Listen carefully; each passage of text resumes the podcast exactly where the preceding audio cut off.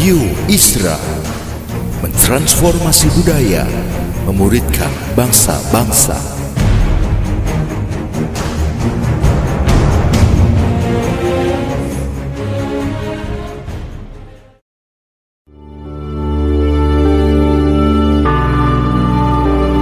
Apostolic Prophetic Messages mengungkapkan pesan dan arahan dari hati Tuhan bagi gerejanya demi menuntaskan mandat kerajaan Allah di Indonesia dan bangsa-bangsa. Selamat mendengarkan.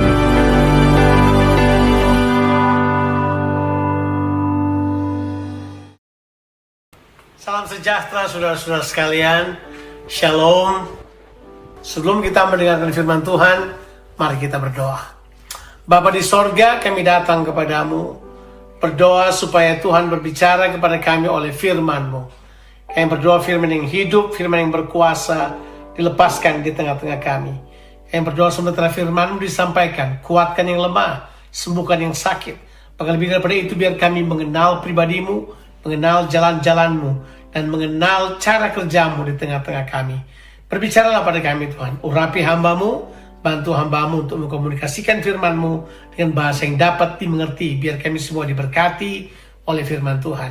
Bagi Tuhan semua kemuliaan kekal sampai selama-lamanya. Dalam nama Yesus. Amin. Saudara-saudara, tema saudara tentunya masih ada dalam bulan Agustus ini. Kita membahas tentang creativity. Kita berbicara tentang kekreativitasan Tuhan. Tuhan kita adalah Tuhan yang kreatif. Karena Tuhan kita adalah Tuhan yang kreatif. Sudah sepatutnya umatnya membawa kekreativitasan ini di dalam kehidupan mereka sehari-hari. Tapi sangat banyak kita sebagai orang percaya itu dibatasi sekali oleh apa yang kita lihat orang lain kerjakan. Kita kemudian mengagumi kekreativitasan Tuhan dalam orang lain. Kemudian kita gagal untuk melihat bahwa di dalam kita secara pribadi ada abilitas tersebut, ada kemampuan tersebut untuk dapat bergerak bersama-sama dengan kekreativitasan Tuhan.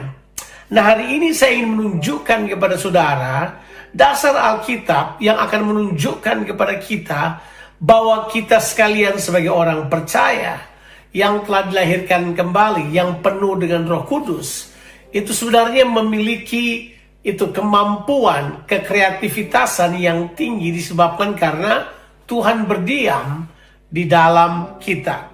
Yang ingin kita baca hari ini adalah kita akan membaca dari Mazmur 19.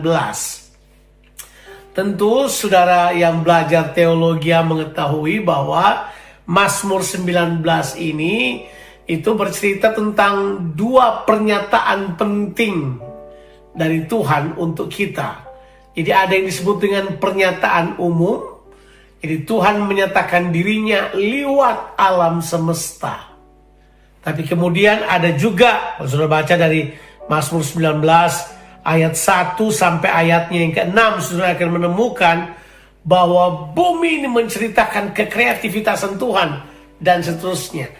Kemudian kalau sudah baca ayatnya ke-7 dan seterusnya sampai ayatnya ke-14, kita menemukan di dalamnya bahwa ada yang disebut dengan pernyataan khusus, yaitu lewat firmannya. Yaitu Tuhan menyatakan dirinya yang pertama lewat ciptaannya, yang kedua Tuhan menyatakan dirinya lewat firmannya. Firman menyatakan pribadi Tuhan. Nah tentunya baik alam semesta ataupun firmannya sama-sama menyatakan uh, pribadi Tuhan. Tapi kalau kita lihat alam semesta lebih menyatakan kuasanya, kekreativitasannya, kemampuan Tuhan yang dahsyat yang tak tertandingi itu. Lewat firmannya, dia menyatakan tujuan-tujuannya. Dia menyatakan jalan-jalannya dia menyatakan ketetapan-ketetapannya untuk kita sebagai manusia. Tapi kalau kita memperhatikan lebih jauh lagi, kita menemukan bahwa di dalam uh, pernyataan-pernyataan Tuhan ini kepada manusia itu mengandung nilai kreativitas yang tinggi. Jadi kata kreatif ini apa sih sebenarnya? Datang dengan kata apa? kata-kata kreatif tentu dalam bahasa Inggrisnya datang dari kata create kan menjadikan dan memang betul waktu Tuhan menjadikan langit dan bumi kata yang dipakai di situ adalah bara. Ya bara. Bara berarti menciptakan to create ability to create kemampuan untuk menciptakan. Itu yang Tuhan beritahu kepada kita bahwa Inilah cara Tuhan. Nah ternyata kita yang dijadikan segambar dengan Tuhan, kita yang diciptakan dalam image-nya Tuhan, bagaimanapun juga bukan berarti kita sama dengan Tuhan, tapi kita seperti Tuhan, kita membawa the ini bara power. Kita sebut sebagai the power of creativity, kemampuan untuk menciptakan sesuatu. Nah, Bedanya Tuhanlah yang menjadikan dari yang tidak ada menjadi ada. Itu bara. Nah, kita sebagai manusia dengan dengan kuasa firman Tuhan yang Tuhan berikan kepada kita, kita kemudian dapat bergerak dengan cara yang lebih simple tetapi berisi kekreativitasannya di mana kita pun dapat menggubah sesuatu, menjadikan sesuatu, menghadirkan sesuatu di dalamnya. Itu Tuhan memang nyatakan untuk kita. Nah, coba kita lihat dulu hal beberapa hal di sini. Kita harus mengerti bahwa Tuhan kita adalah Tuhan yang kreatif. Itu kelihatan dari apa yang bakal kita baca. Mazmur 19 ayat 1 sampai ayatnya yang ke-6. Untuk pemimpin biduan Mazmur Daud. Langit menceritakan kemuliaan Allah dan cakrawala memberitakan pekerjaan tangannya. Hari meneruskan berita itu kepada hari dan malam menyampaikan pengetahuan itu kepada malam. Tidak ada berita dan tidak ada kata. Suara mereka tidak terdengar, tapi gema mereka terpancar ke seluruh dunia dan perkataan mereka sampai ke ujung bumi. Ia memasang kemah di langit untuk matahari. Yang keluar bagikan pengantin laki-laki. Yang keluar dari kamarnya girang bagikan pahlawan yang hendak melakukan perjalanannya. Dari ujung langit ia terbit. Dan ia beredar sampai ke ujung yang lain. Tidak ada yang terlindung dari panas sinarnya. Ini menunjukkan bagaimana Tuhan dalam penciptaannya itu menunjukkan kepada kita bagaimana langit bumi ini menyatakan kemuliaannya. Jadi kita harus mengerti hal yang pertama adalah kekreativitasan Allah ini adalah bertujuan untuk kemuliaan Tuhan. Kita mesti garis bawahi hal tersebut. Semua bentuk kekreativitasan itu bukan untuk diri kita, bukan untuk yang lain, kecuali untuk kemuliaan Tuhan. Saya dibilang Tuhan dinyatakan lewat semua ciptaannya. Nanti kalau sudah baca di Alkitab banyak sekali. Di Alkitab ada istilah ini, pohon bergirang, pohon bertepuk tangan, pohon menari, dan di Alkitab tertulis bahasa-bahasa seperti itu. Tuhan memang menyatakan kekreativitasannya pada ciptaannya, betul kan? Langit dan bumi dijadikan oleh Tuhan. Kita ini adalah orang-orang yang dijadikan oleh Tuhan. Tuhan adalah pencipta agung. Kekreativitasannya tidak tertandingi. Di mana lagi kita melihat? Nah, kitab suci itu sendiri memberikan kepada kita kemampuan untuk berkreasi. Kalau saudara baca ayatnya ke-7 sampai ayatnya yang ke ya, ke-15 atau ke-14 di ayat ini ya, dalam dalam Alkitab elektronik kita ya itu ditulis dengan jelas bahwa Alkitab mengatakan bahwa firman Tuhan itu menyatakan dirinya kepada kita dan memiliki daya cipta di dalam kita Firman Tuhan yang Tuhan sampaikan memberi kehidupan di dalam kita. Firman Tuhan yang disampaikan itu kita berkata memberikan kesembuhan dari dalam kita. Sebab firman Allah yang Tuhan sampaikan itu memiliki daya cipta, memiliki bara power, memiliki kemampuan untuk menciptakan sesuatu. Misalnya saja kita membaca di dalam Amsal pasal 4 ayatnya yang ke-20 sampai ayatnya yang ke-23. Ya. Coba kita baca ayat tersebut. Amsal pasalnya yang keempat, kitab Amsal pasalnya yang keempat, ayatnya yang ke-20 sampai ayatnya yang ke-23. Nah ini berbicara tentang hikmat yang berbicara kepada kita. Hikmat ini tentu disamakan dengan firman Tuhan atau Tuhan sendiri ya atau salah satu pribadi daripada Trinitas. Dikatakan seperti ini, "Hai anakku, perhatikanlah perkataanku, arahkanlah telingamu kepada ucapanku. Janganlah semuanya itu menjauh dari matamu, simpanlah itu di lubuk hatimu. Jadi kalau kita mendengarkan firman Tuhan, kita kemudian apa melihat di dalam pandangan mata kita dan kemudian kita menyimpan di dalam lubuk hati kita, Alkitab berkata, dia menciptakan kehidupan di dalam kita. Karena itulah yang menjadi kehidupan bagi mereka yang mendapatkannya dan kesembuhan bagi seluruh tubuh mereka. Jadi firman Tuhan itu punya daya cipta. Dia punya creative power. Dia punya kemampuan untuk menciptakan kesembuhan di dalam kehidupan kita. Nah, saudara mesti percaya ini.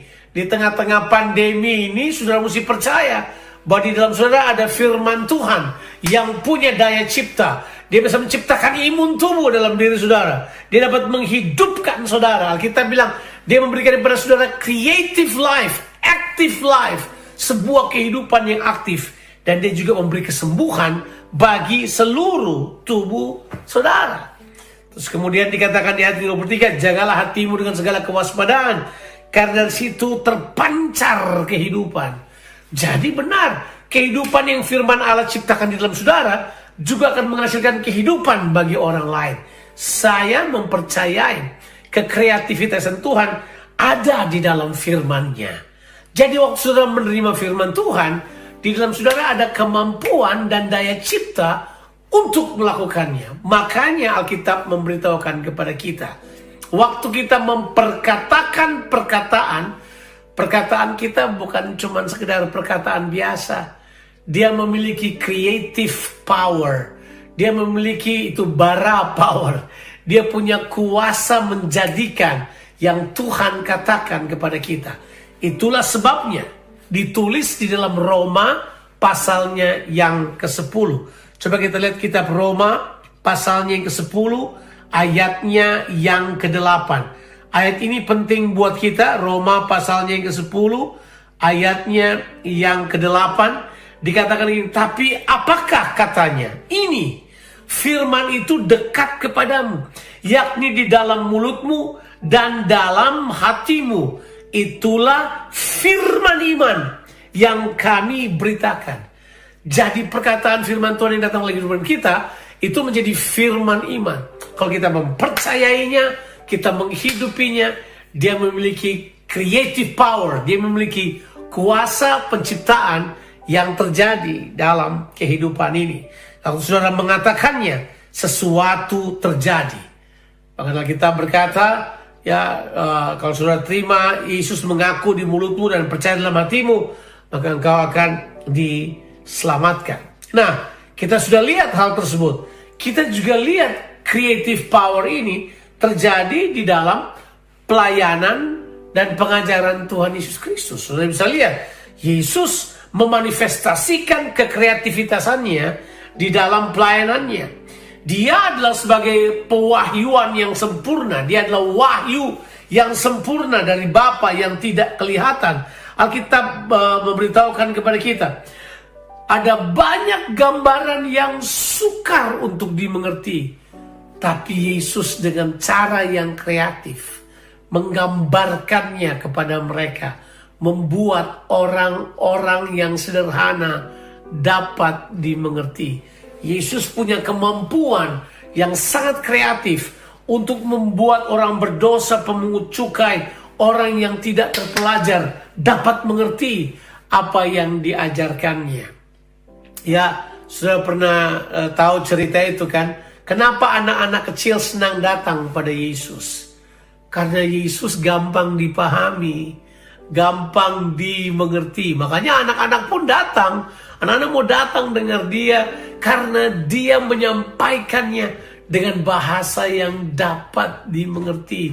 Ada banyak perumpamaan-perumpamaan yang kemudian mempermudah orang untuk mengerti sekalipun tujuan perumpamaan adalah untuk membuat orang yang tidak perlu mengerti, tidak usah mengerti. Tapi kemudian kita berkata, inilah yang dia bawa, pengertian-pengertian yang baru dengan cara yang kreatif. Bagaimana dia menggambarkan Bapa yang tidak kelihatan dengan gaya hidupnya, dengan pengajarannya. Karena itu mengandung nilai kreativitas yang sangat tinggi.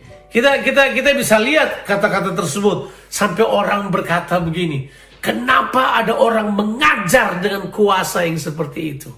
Karena dia punya kemampuan itu. Nah, Saudara, mengapa saya mulai memberikan dasar ini dulu kepada saudara? Sebab tujuannya adalah ini. Sebagai tubuh Tuhan, kita diurapi oleh Tuhan. Karena kita juga kemudian akan bergerak dengan kuasa ini kita itu memiliki kreativitas. Di dalam saudara ada kemampuan kreativitas ilahi yang kalau saudara pakai itu dapat menjadi berkat bagi banyak orang. Saudara jangan biarkan iblis menipu saudara sambil berkata, oh saudara enggak lah, oh dia aja dia hebat, dia diurapi. Siapa bilang? Semua orang percaya diurapi oleh Tuhan. Seharusnya kita berpandangan demikian. Karena itu kata Alkitab, urapan Tuhan tidak turun kepada segelintir orang. Urapan Tuhan turun ke atas tubuh Yesus Kristus. Turun ke atas gereja Tuhan Yesus Kristus. Itu adalah hak semua orang percaya untuk diurapi dan berfungsi di dalam kekuatan kuasa Tuhan. Itu penting saudara. Saudara jangan anggap remeh hal tersebut. Ada tiga hal yang saya ingin sampaikan kepada saudara supaya saudara kembangkan dalam kehidupan saudara. Yang pertama adalah ini, sadarilah bahwa waktu Roh Kudus turun ke atas saudara, juga kuasanya turun ke atas saudara dan kekreativitasannya turun ke atas saudara. Itu jelas Roh Kudus itu tetap memberikan kepada kita kemampuan kreatif. Dia melakukan ini lewat apa? Lewat karunia-karunia yang ada di dalam diri saudara. Itu jelas saudara.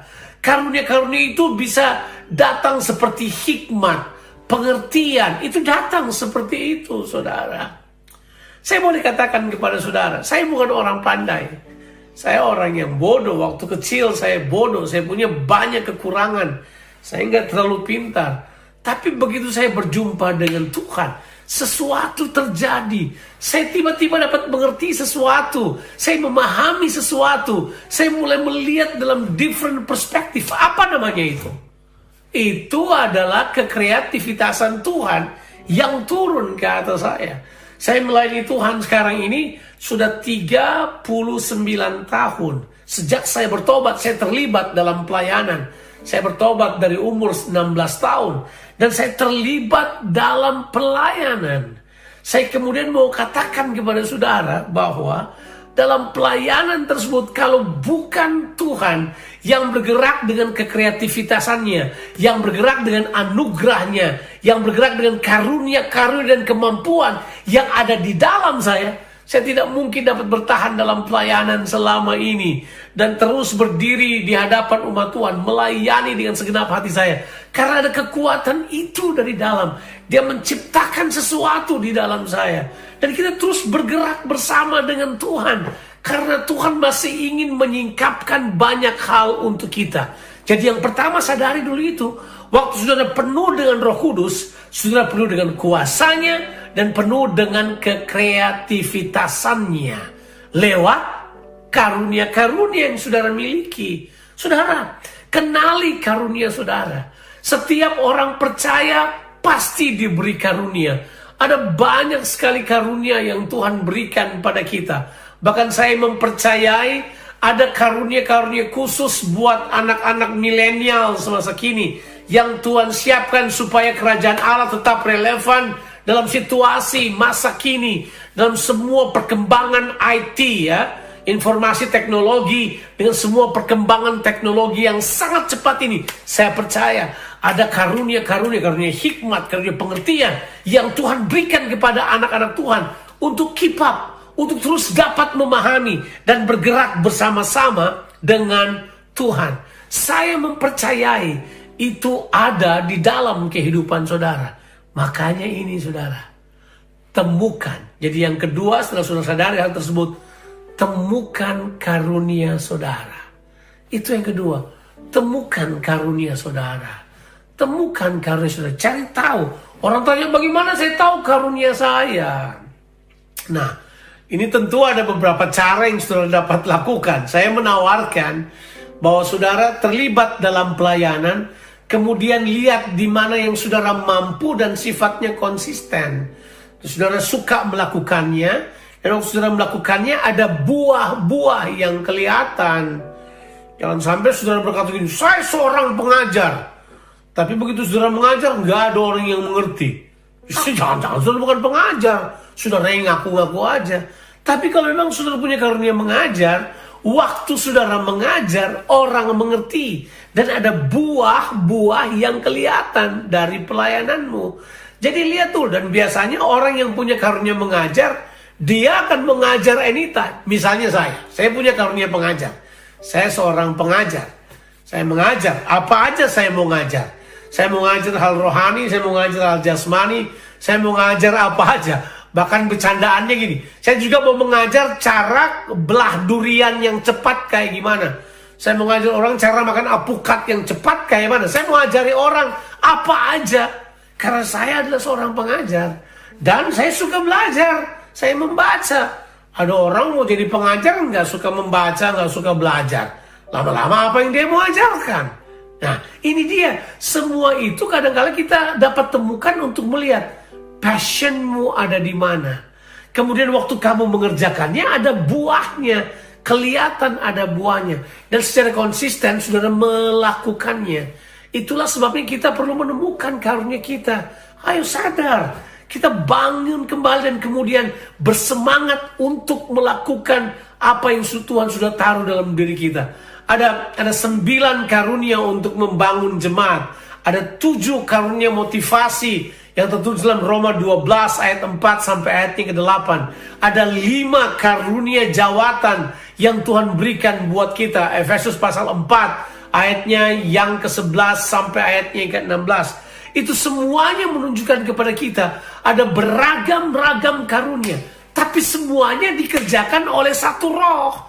Sebab kita mesti tahu tujuan dari semua karunia ini adalah untuk membangun tubuh Kristus. Di sinilah kita kemudian sadar bahwa semua yang kita miliki itu adalah untuk kepentingan kerajaan Allah, untuk kepentingan kemuliaan Allah. Makanya kita akan menggunakan karunia-karunia kita dengan motivasi yang kudus, motivasi yang murni, tidak ke kiri dan ke kanan. Kita fokuskan untuk Tuhan. Ya, Mungkin kata kok rumit banget. Enggak, sebenarnya lebih mudah untuk kita praktekkan dari kemudian kita membuat daripada membuat banyak teori.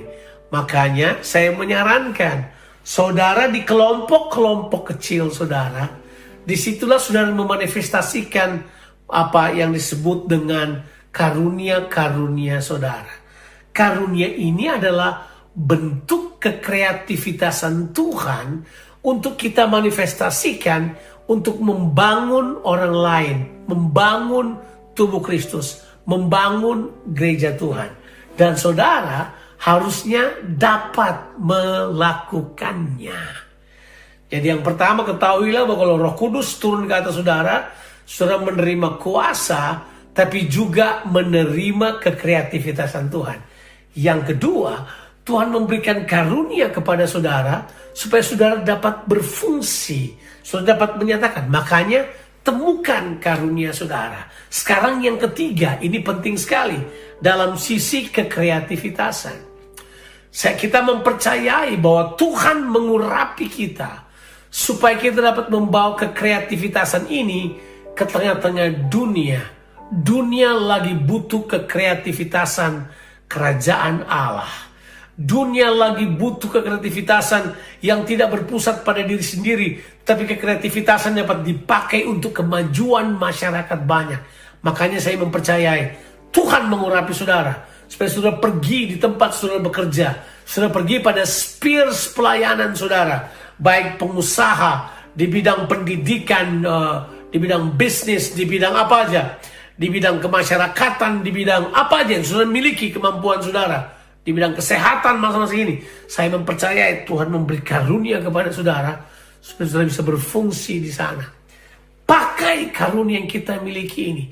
Pakai kemampuan kreativitas yang Tuhan miliki ini untuk mengembangkan kemajuan dunia ini dengan mengeluarkan inovasi-inovasi yang luar biasa banyak.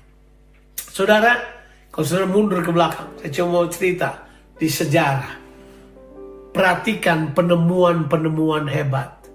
Siapa mereka yang mengadakan penemuan-penemuan ini di masa sukar ini? Mereka adalah anak-anak Tuhan yang cinta Tuhan. Isaac Newton itu misalnya, ya. Terus tentu kita juga tahu Thomas Alva Edison. Semua adalah anak-anak Tuhan. Mereka yang mengenal prinsip-prinsip ilahi tapi yang paling luar biasa, sudah mungkin pernah dengar nama ini, George Washington Carver. Seorang dokter, orang kulit hitam, yang kemudian mengembangkan teknologi pertanian yang luar biasa. Sampai dia kemudian dapat menghasilkan hak-hak paten yang banyak karena inovasi-inovasi di masa sulit yang dia tunjukkan. Saudara, di tengah-tengah pandemi ini harusnya muncul orang-orang percaya yang sungguh-sungguh mengetahui bahwa di dalam dia ada kemampuan kreativitas ini. Dan saya telah belajar satu hal, bahwa kemampuan kreativitas kita selalu terhubung dengan hikmat dari Tuhan. Saudara dapat meminta hikmat dari Tuhan. Orang yang lagi buntu, buntu cara berpikir, orang lagi mengalami kebantutan cara berpikir, Orang lagi nggak tahu mau bikin apa. Semua sedang memukul dadanya karena kesedihan, karena kesusahan, karena apa pun. Harusnya anak-anak Tuhan muncul dengan jawaban yang kreatif. Mereka akan datang dengan kekuatan dari tempat yang maha tinggi. Mereka akan menyatakan kuasa Tuhan di tengah-tengah kesulitan ini. Gereja Mawar Sarun Surabaya yang dikasihi oleh Tuhan. Saudara-saudara pasti akan mengalami terobosan-terobosan rohani oleh Tuhan. Akan ada banyak orang-orang yang menerima hikmat, menerima cara, menerima cara metode-metode yang, yang baik untuk menolong orang lain. Karena Tuhan sedang mencurahkannya atas orang percaya. Saya masih ingat kata Rasul Paulus waktu dia berkata begini. Sebab apa yang tidak dilihat oleh mata, tidak pernah didengar oleh telinga, tidak pernah timbul dalam niat hati manusia itu yang disediakan Allah bagi orang-orang yang mengasihi dia.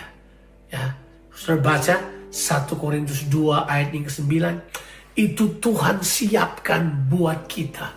Ada satu kemampuan kreativitas yang Tuhan mau bawa buat gerejanya supaya gerejanya berdiri dan menjadi berkat bagi banyak orang. Bagian yang terakhir saya mau katakan kepada saudara. Kalau saudara peduli pada situasi dan uh, orang lain yang susah. Ketika saudara peduli kepada keadaan orang lain yang susah. Karena kasihmu kepada Tuhan. Pada saat-saat seperti itulah hati saudara sedang subur untuk menerima terobosan kekreativitasan Tuhan. Sebab kekreativitasan inilah yang akan memberikan kepada saudara itu tuh antisipasi antisipasi rohani saudara kemudian akan berinisiatif, inisiatif rohani untuk menolong. Sebab kita sudah tahu tujuannya ini bukan untuk diri sendiri, tapi tujuannya ini adalah untuk kemuliaan Allah. Kekreativitasan ini ada di dalam saudara. Saudara-saudara, gereja Mawar Sharon Surabaya, saya mau saudara kuatkan hati saudara, teguhkan hati saudara. Sebab saya mempercayai saudara adalah orang-orang yang ditetapkan untuk mewarisi kekreativitasan Tuhan. Supaya saudara berfungsi dan membuat perbedaan di tengah-tengah kota saudara. Bahkan mempengaruhi seluruh dunia ini. Tuhan Yesus memberkati kita sekalian.